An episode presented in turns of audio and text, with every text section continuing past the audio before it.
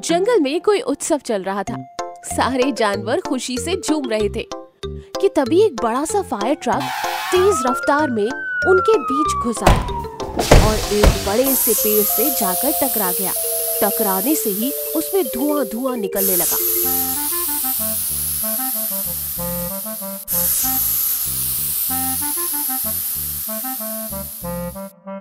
सारे जानवर डर के मारे यहाँ वहाँ छुप गए। किसी को कुछ समझ नहीं आ रहा था कि आखिर ऐसा हुआ कैसे। तभी शेर बहुत ज़ोर से दहाड़ा और कूदकर उस फायर ट्रक पर चढ़ गया। उसने ट्रक के चारों ओर ऊपर, नीचे, अंदर, बाहर सब जगह झाँक कर देखा, पर ट्रक में कोई भी नहीं था। शायद ट्रक आउट ऑफ़ कंट्रोल होने की वजह से ड्राइवर अपनी जान बचाकर पहले ही कूद गया होगा। ट्रक पेड़ से टकराया और रुक गया। वो अभी भी शुरू था। उसमें अजीब सी आवाज़ आ रही थी। आग और धुआँ निकल रहा था। शेर ने ज़ोर से दहाड़ लगाई।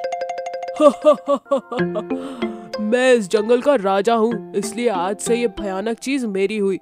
जो भी मेरी बात नहीं मानेगा मैं उसे इस भयानक चीज़ में डाल दूँगा। सब डर के मारे सहम गए। किसी में बाहर आने तक की हिम्मत नहीं थी। सभी एक दूसरे को बस देख ही जा रहे थे कि तभी फिर से एक बार शेर ने दहाड़ लगाई।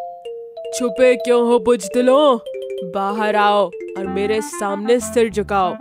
जल्दी करो, वरना एक एक करके खींच के बाहर निकालूँगा। शेर की बात सुनकर सब डरते डरते बाहर आ गए। उसके सामने सर झुकाकर खड़े हो गए। पर बंदर महाराज कभी ट्रक को तो कभी शेर को देखे जा रहा था। आखिर क्या करे? इंसानों के पूर्वज जो ठहरे, उनके दिमाग में कुछ हलचल सी मच गई थी।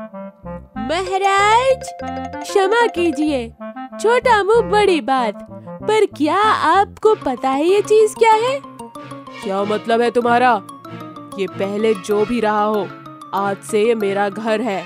मैं इसमें ही रहूँगा। देखो, इसमें आग भी निकल रही है। एक राजा का शानदार महल है ये। बंदर ने सिर पर हाथ मार लिया। उसे पता था कि ये कोई इंसानी चीज़ है और गलती से यहाँ आई है। और इंसानों के बीच आते जाते रहने की वजह से वो ये भी समझ गया था कि उसकी उनकी चीज़ें वक्त पड़ने पर खतरनाक भी हो सकती है। इसलिए उसने शेर को समझाने की कोशिश की।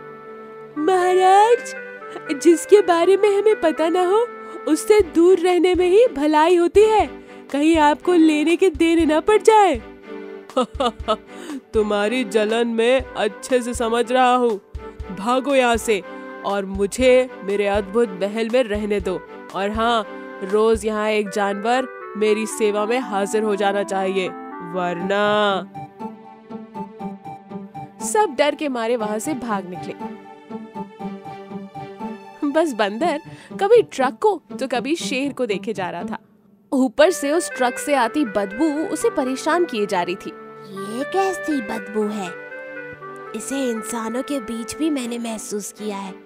मुझे तो कुछ अच्छा नहीं लग रहा। अब इस मूर्ख राजा के कारण हम सब पर कोई आपत्ति आ जाएगी। एक बार शहर के चक्कर लगाना पड़ेगा। मालूम करना पड़ेगा कि ये चीज़ आखिर खतरनाक है या नहीं। बंदर शहर की ओर निकल पड़ा और यहाँ शेर ने डरा धमका कर अपनी मनमानी शुरू कर दी थी। वो बस हर जानवर पर अपनी मनमानी किए जा रहा था। जो उसके मन में होता, वो जानवरों से करवाता। और नहीं करने पर उन्हें ट्रक से डरा दिया करता।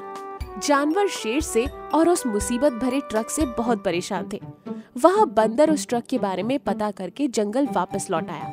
बड़ी चिंता में था वो। जल्दी जल्दी शेर को मिलना चाहता था। महाराज, मैं अभी अभी शहर से होकर आ रहा हूँ। ये चीज़ बड़ी खतरनाक है और कभी भी फट सकती है। इससे आपको और आसपास रहने वाले जानवरों को खतरा है। मेरी मानिए तो जल्दी से यहाँ दूर हो जाइए। मूर्ख, तुम्हें क्या लगता है? मैं इतनी आसानी से तुम्हारी बात मान लूँगा? मैं तुम्हारी सारी चालें समझता हूँ। जाओ अब यहाँ से। फिर से ऐसी कोई गलती मत करना, वरना खा जाऊँगा। बंदर बेचारा वहाँ से चला गया, पर वो हार मानने वालों में से नहीं था। उसे पता था कि अगर इस ट्रक में आग लगी तो वो आग जंगल में फैलने लगेगी। इसे रोकना मुश्किल होगा। उसने तुरंत सब जानवरों को इकट्ठा किया और खतरे के बारे में बताया। सब बंदर को बड़ा मानते थे, इसलिए उसकी बात पर यकीन कर लिया। हाँ पर हमें क्या करना चाहिए? इसका कोई हल है? हाँ हाँ हल है। उस चीज़ को इंसान फायर ट्रक कहते हैं। उसे बंद कर सकता हूँ, पर वो शेर मुझे वहाँ तक जाने ही नहीं देगा। उसे दूर ले जाने के लिए एक प्लान बनाना होगा। और हाँ हमें ढेर सारे पानी के साथ तैयार रहना होगा। सब लोगों ने मिलकर बंदर की बात मान ली और सारी तैयारियाँ शुरू कर दी। प्लान के मुताबिक खरगोश दौड़ता हुआ शेर के पास पहुँचा और उसमें, और उसने उसे बताया कि जंगल में दूसरे किनारे पर एक ट्रक के ही जैसी बड़ी सी चीज़ आधम की है। महाराज को जाकर देखना चाहिए। लालची शेर तुरंत उसकी बातों में आ गया और उसके साथ चल दिया। जैसे ही वो गया, बंदर ने जाकर ट्रक की चाबी घुमाई और उसे बंद कर दिया। पर धुआँ अभी भी निकल रहा था। इसीलिए हाथी ने तुरंत उस धुएँ पर अपनी सूंड से पानी फेंकना शुरू कर दिया। इस तरह बंदर की सूझबूझ से जंगल पर आने वाली मुसीबत टल गई। पर थोड़ी देर में शेर को पता चला कि उसे उल्लू बनाया गया है। इसलिए वो वापस उस ट्रक के पास आया।